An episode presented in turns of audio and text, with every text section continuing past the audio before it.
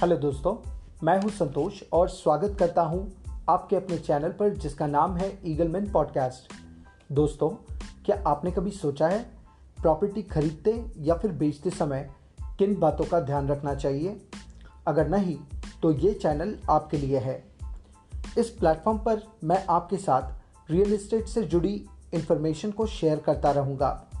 जैसे कि, real estate क्या है? कैसे वर्क करता है?